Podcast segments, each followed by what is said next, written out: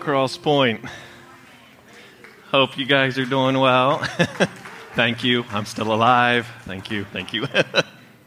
Kids, you can be released. Yes, thank you so much for your prayers uh, this week. As most of you probably heard, last Sunday was an eventful Sunday after church. I was changing a light bulb in the kitchen. That was it. When all of a sudden I got a chest pain, my heart jumped to over 180 and went into AFib, and like, Kirsten took me to the ER, and I spent most of the first couple of days of last week in the hospital. Thankfully, everything's okay. I was checked out. I have some new meds, and I have a low salt, low red meat diet, which I am not happy about. Um, but you can pray for me in that now. So thank you for, for your prayers. I am excited to be here. And, and initially, when I was in the hospital and I was telling Justin, like, hey, I may not be able to preach. And then once I got out, he was like, so do you want to preach? Do you not want to preach? And the reality is, I've really wanted to preach this book.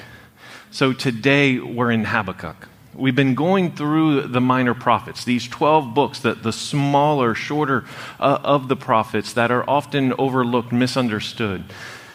But I really wanted to preach Habakkuk because it's a book of the Bible that God has used in the life of my wife and I over the years.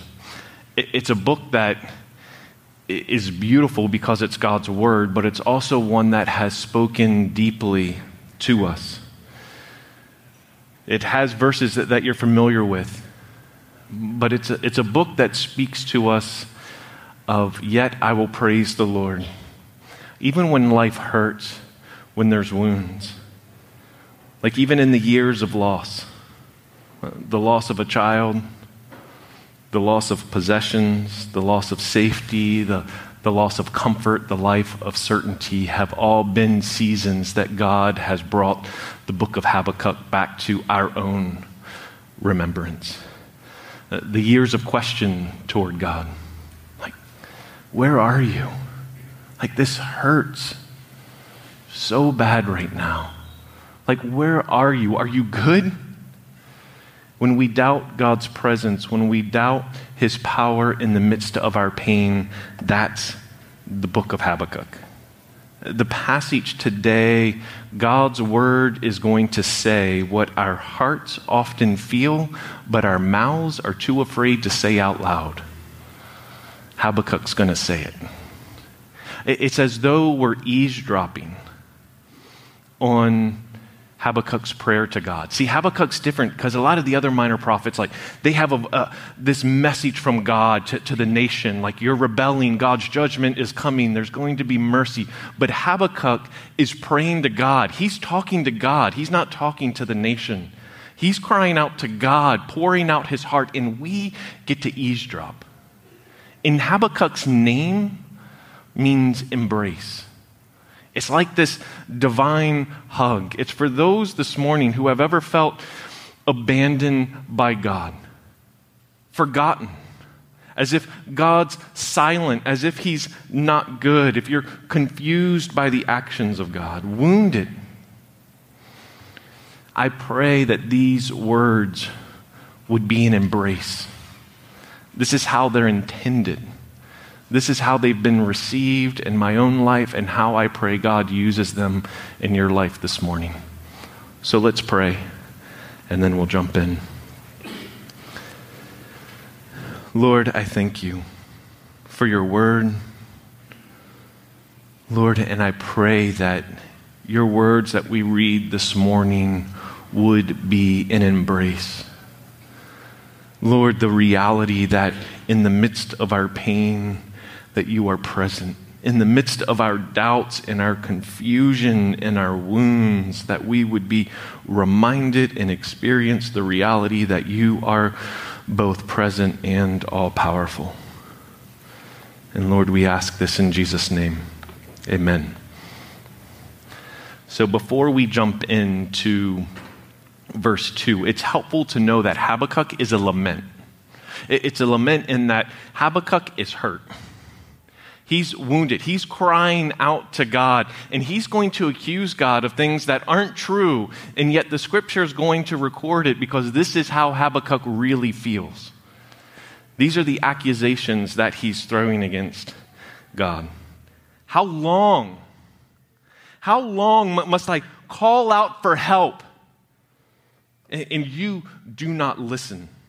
Or, or cry out for help about violence and you do not save? Why do you force me to, to look at injustice? Why do you tolerate wrongdoing? Look, oppression, violence are right in front of me. Strife is ongoing, conflict escalates.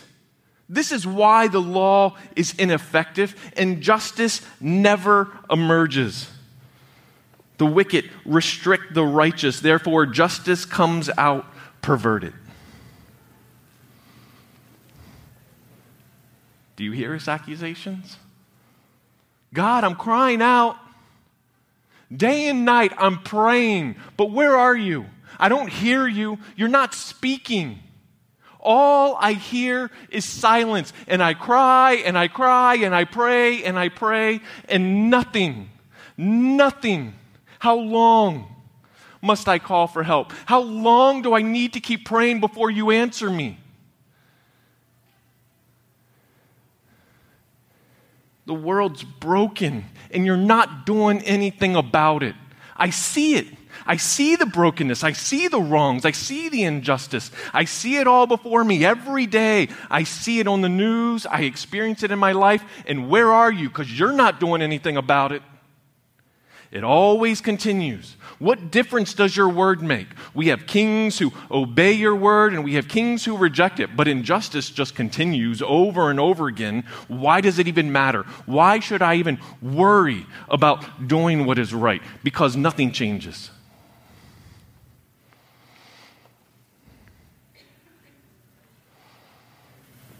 If we could eavesdrop on your own prayers, I wonder if you have ever said something similar. I have. I've cried out before. And, like, why aren't you here? Why are you allowing this to happen? Why don't you answer? Why don't you care? Let me ask you this question what is presently going on in your life that is causing you to doubt the presence of God?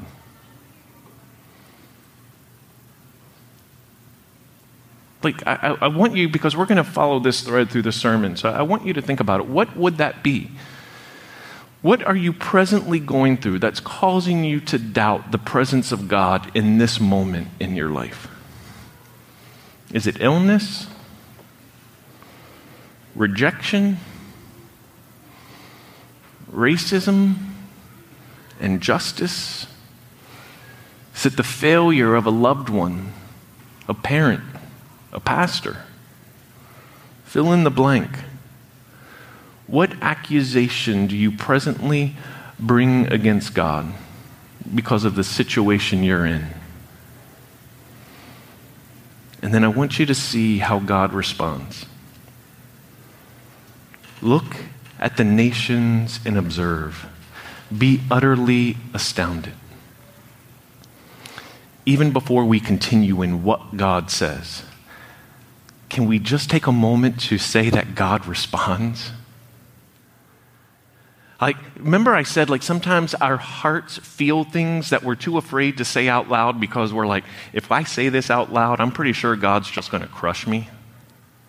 And here's a prophet of God crying these things out to God and God responds.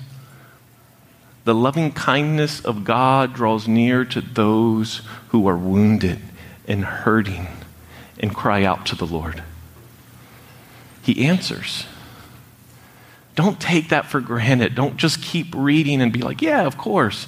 Because sometimes in reality, we don't feel like He's going to respond.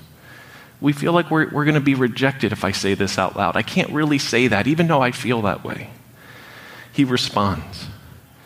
And he's like, I am present. Look, observe, be utterly astounded, for I am doing something in your days that you will not believe even when you hear about it. Sometimes, like, people can misuse this verse to say, oh, look at the nations and all these great things God's doing. This is not how this verse is intended. This verse is intended to say something very different. He's like, I'm working in ways you do not understand. I'm working a plan here that even when I tell you, it's going to blow your mind. And it does. And actually, it's going to tick Habakkuk off. He doesn't like how God's going to respond. It's like, oh, thank you for clarifying that you are present and you're working. Really, Habakkuk is saying, you're going to do what? Look at what it says. For I am doing something in your days that you will not believe when you hear about it. Look, I am raising up the Chaldeans. You're doing what? It's like, whoa, whoa, wait a minute. God is saying that he is raising up the Chaldeans to bring judgment against the very evil that Habakkuk's just laid out. He's like, look at all these wrongs. I've seen them all. I see it. You're not doing anything about it. And God's like, actually, I am making a plan. I'm working that plan. I'm present here. And what I'm about to do is raise up the Chaldeans to come and bring judgment against that very injustice. And Habakkuk is furious. It would be like have you ever watched the news or look at the state of America? And if you're like, hey, look at how bad this is, God, look at all these wrongs in our nations, look at the injustices, look at the, the, the politicians, look at the greed, look at the brokenness, look at the, the godlessness. And we're like, God, why aren't you doing anything about this? And He's like, I am. I'm actually raising up ISIS right now to come and to destroy you, to deal with that wickedness. And you're like, what? They're worse than we are. They behead people. They're using rape as, as a means of warfare, and you're going to raise up them? Like, I thought you were good. Why in the world would you raise up the Chaldeans to bring judgment? And this is where we're at. Now, the question becomes not if God's present, but are you good? Like, see, I had this imagination, that, this thought of how God was going to work. There's evil, He's going to deal with that evil, but He's surely not going to use a nation that's worse than us to bring that judgment. God wouldn't do that, would He? And God is like, yes, that is what I'm doing. It doesn't mean I endorse it, what they're doing. And so now the question becomes in Habakkuk's mind God, are you good? Now you're present, but I don't know if I can trust you. And in fact, we kind of see this defiance in Habakkuk's heart. Look at this in, in verse 12 of chapter 1, where it says, Are you not from eternity, Lord my God, my Holy One? You will not die, Lord. You appointed them to execute judgment. You're my rock. You destined them to punish us. Why would you do that? In 115, the Chaldeans pull them up with a hook. They catch them in their dragon. They gather them in their fishing net. That is why they're glad and they rejoice. How in the world can you use them, God? They're wicked. They're evil. They're worse than us. And then we see this defiance in God in chapter, sorry, this defiance of Habakkuk against God in verse 1 of chapter 2. I will stand at my guard post and station myself on the lookout tower. I will watch to see what he will say to me and what I should reply on my complaint. Do you see the tone here? It's like, oh, you think you're going to do that, God? To us? Using them? Uh uh-uh. And so he's like, I'm going to stand between you and your people, and you're going to have to answer me, God. Like, because you can't use them. What are you thinking?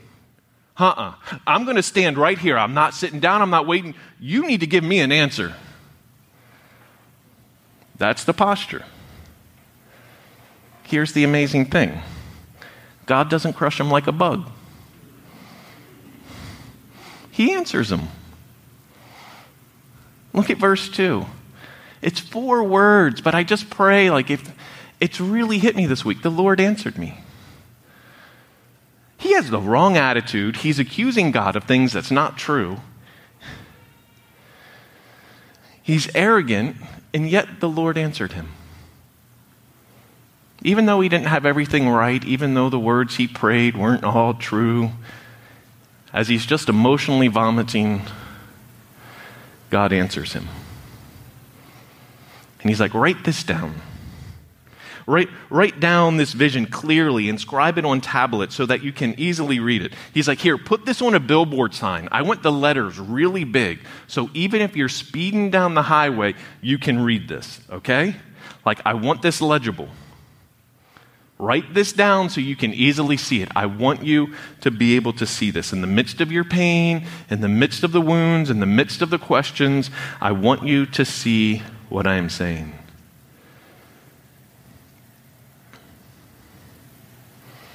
The Lord answered. And in 2 4, look, his ego is inflated.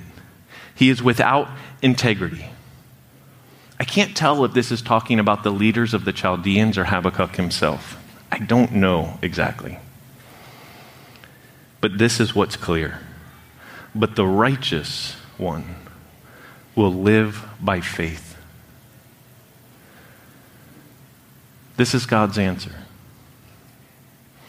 Here's the application.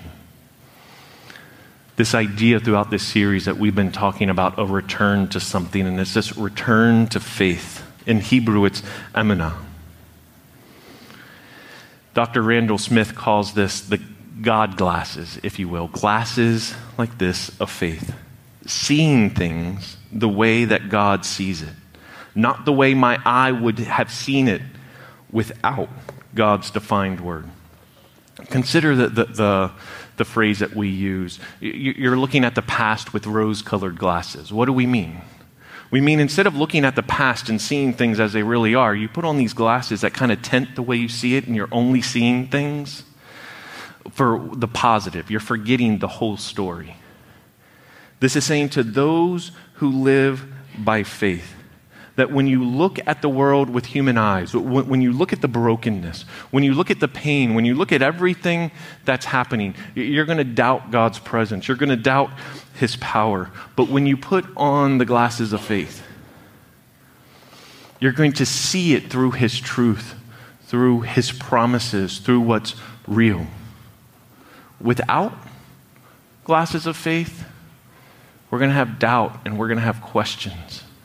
But with the glasses of faith, we will see clearly. Eyes can sometimes only see pain and abandonment by God. But with faith, we see his promises, his presence, his power in the midst of our pain. When our eyes only see a God who is silent, faith sees a God who can speak.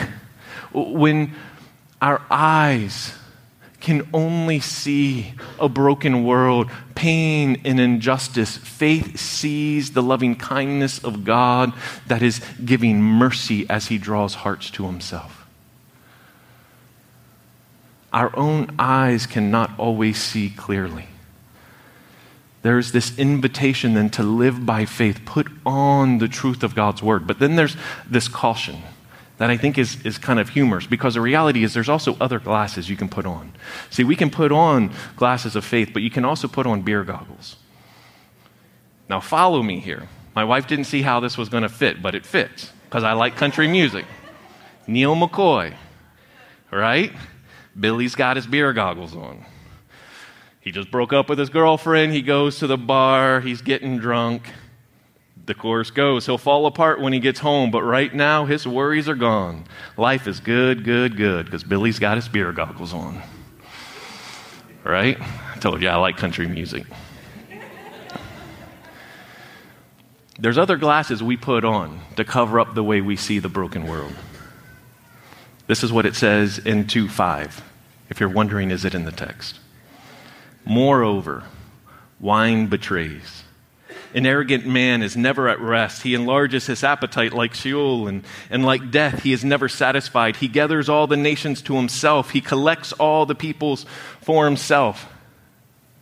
The country version of that Billy put his beer goggles on to make all his problems go away because it, he thought it fixed it for a while. He thought it made everything look better. It only, he, his life's going to fall apart when he gets home, but for the moment, everything looks good. And isn't that what we do? The, the world looks broken, but instead of putting on the glasses of faith, what we put on these other glasses that make things look okay for a little bit, but it only increases our appetite for destruction. It, it, it hooks us on this feeling of a temporary high rather than actually helping us lay a foundation of faith beneath our feet. And so God's saying, Beware, the righteous will live by faith. Put on the glasses of faith. And so let me come back to the question what circumstance are you presently walking through that is causing you to doubt God's presence in your life? I want you to see that. I want you to, to, to just take a moment to connect with the way your heart feels in the midst of that circumstance. The doubts you have about God, His presence, His power and then I want you to metaphorically put on the glasses of faith. And look at that same situation again and tell me what's true. Which do you believe more? What you see with your own eye or what you see through the lens of God's Word?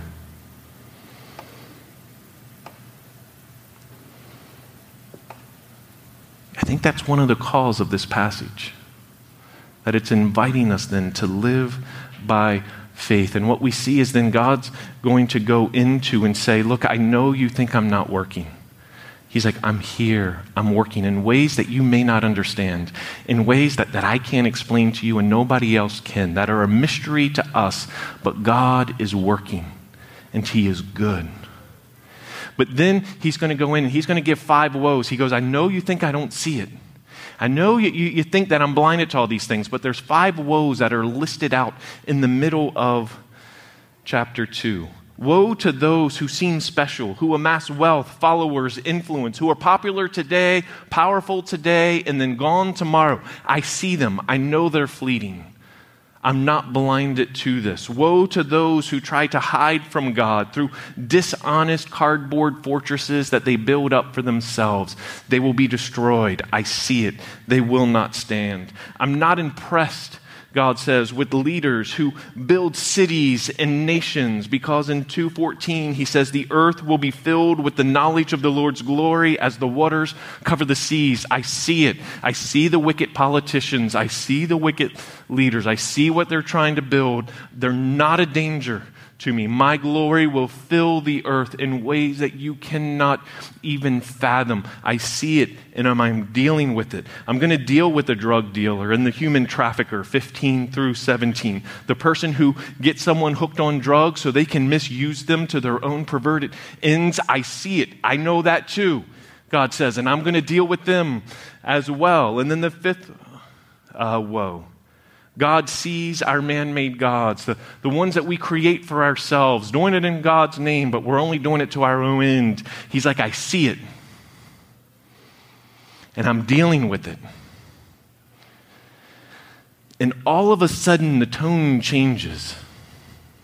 Habakkuk, who has approached with pain and wounds and doubts, now wearing the glasses of faith, seeing what God says to be true, that He is present and He is powerful, now has a very different response. In 220, the Lord is in His holy temple. Let the whole earth be silent in His presence.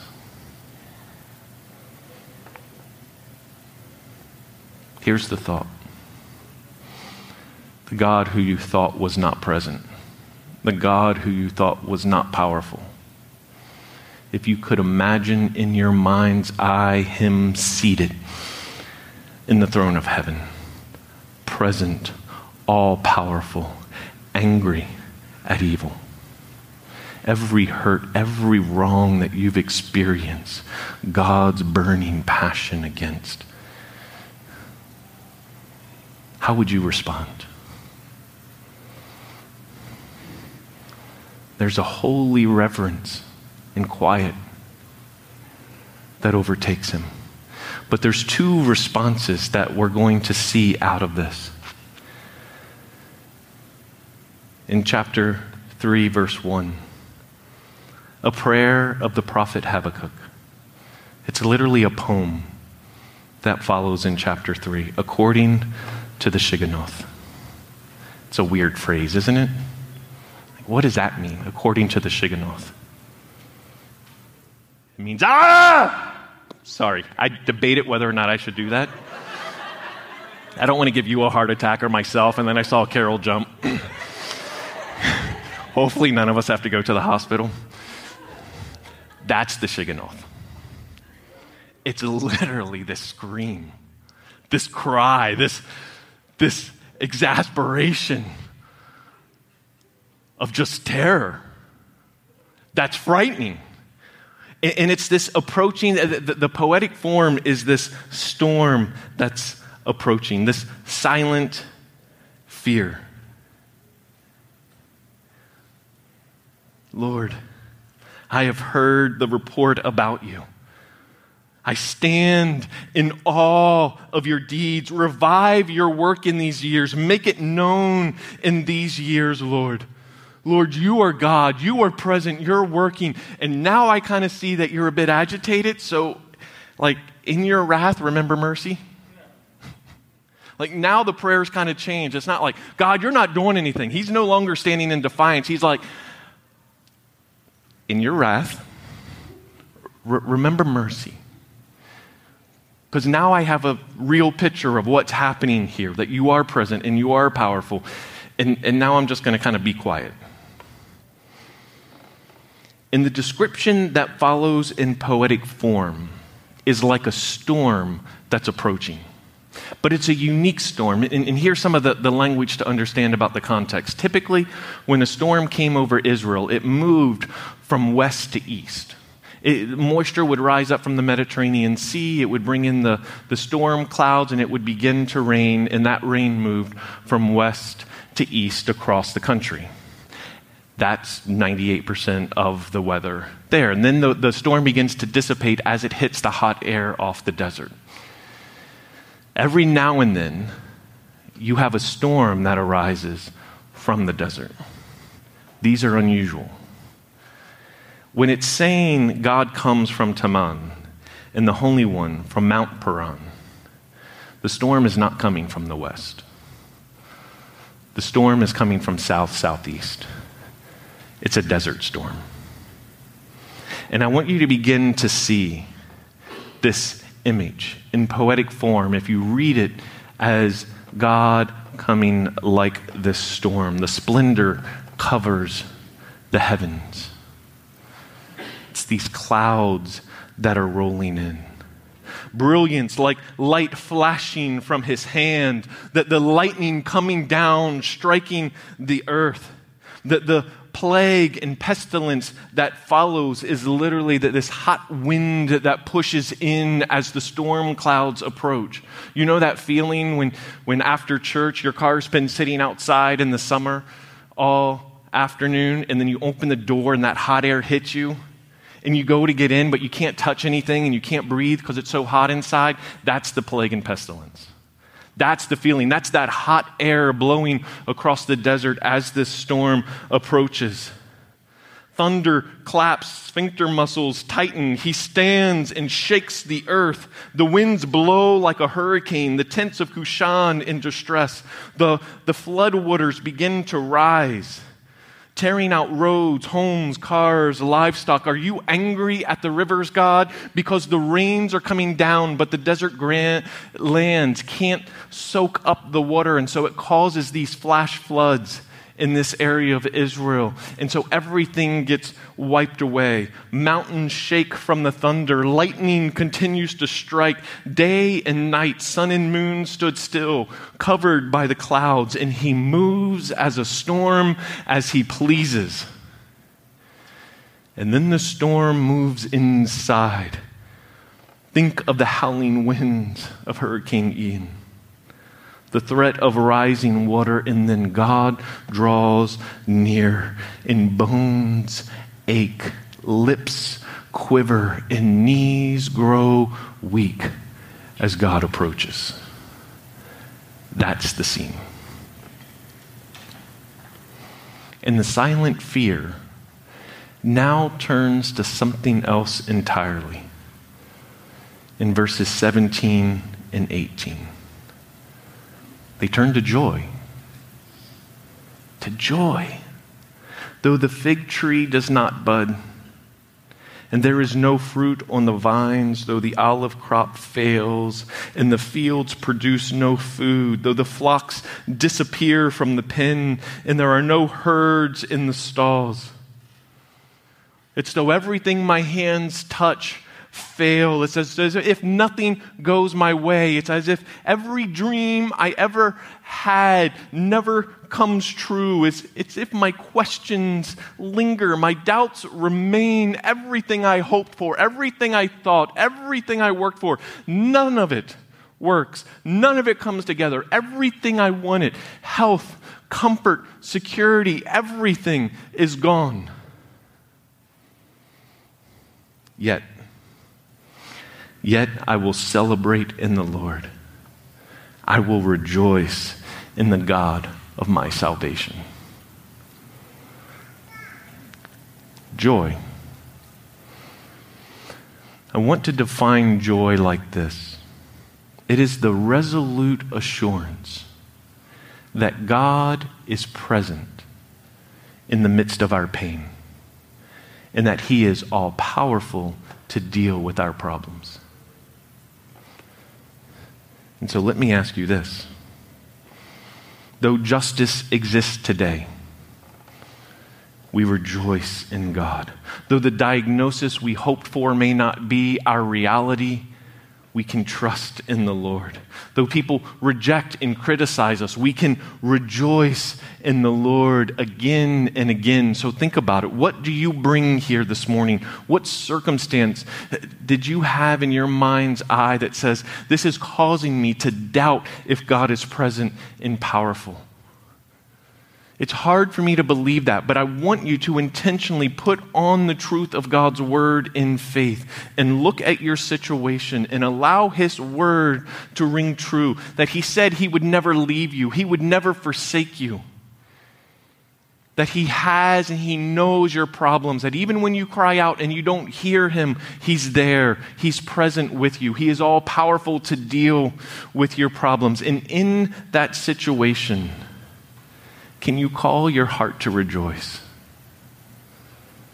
Even if that situation doesn't change?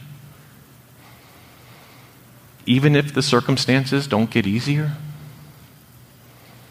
This is how we've seen God use this passage. It didn't mean things were bad and now they're good. Praise Jesus. It means things were hard. Life is bitter sometimes, but the sweetness of God is greater than the pains of life. And so we can cry out, though the fig tree does not bud, though there's no fruit on the vines, though nothing I hoped for has come to pass, God is good. He's been present with me the whole time and I can rest in his love. That, I believe, is the divine hug. The embrace of God through the book of Habakkuk. That in the midst of our pain, God is present. And when life feels impossible, brokenness to be our only reality, God says, I'm not indifferent. I'm not blinded to it. He sees it. And there is comfort in that, and there is joy in that. Let's pray.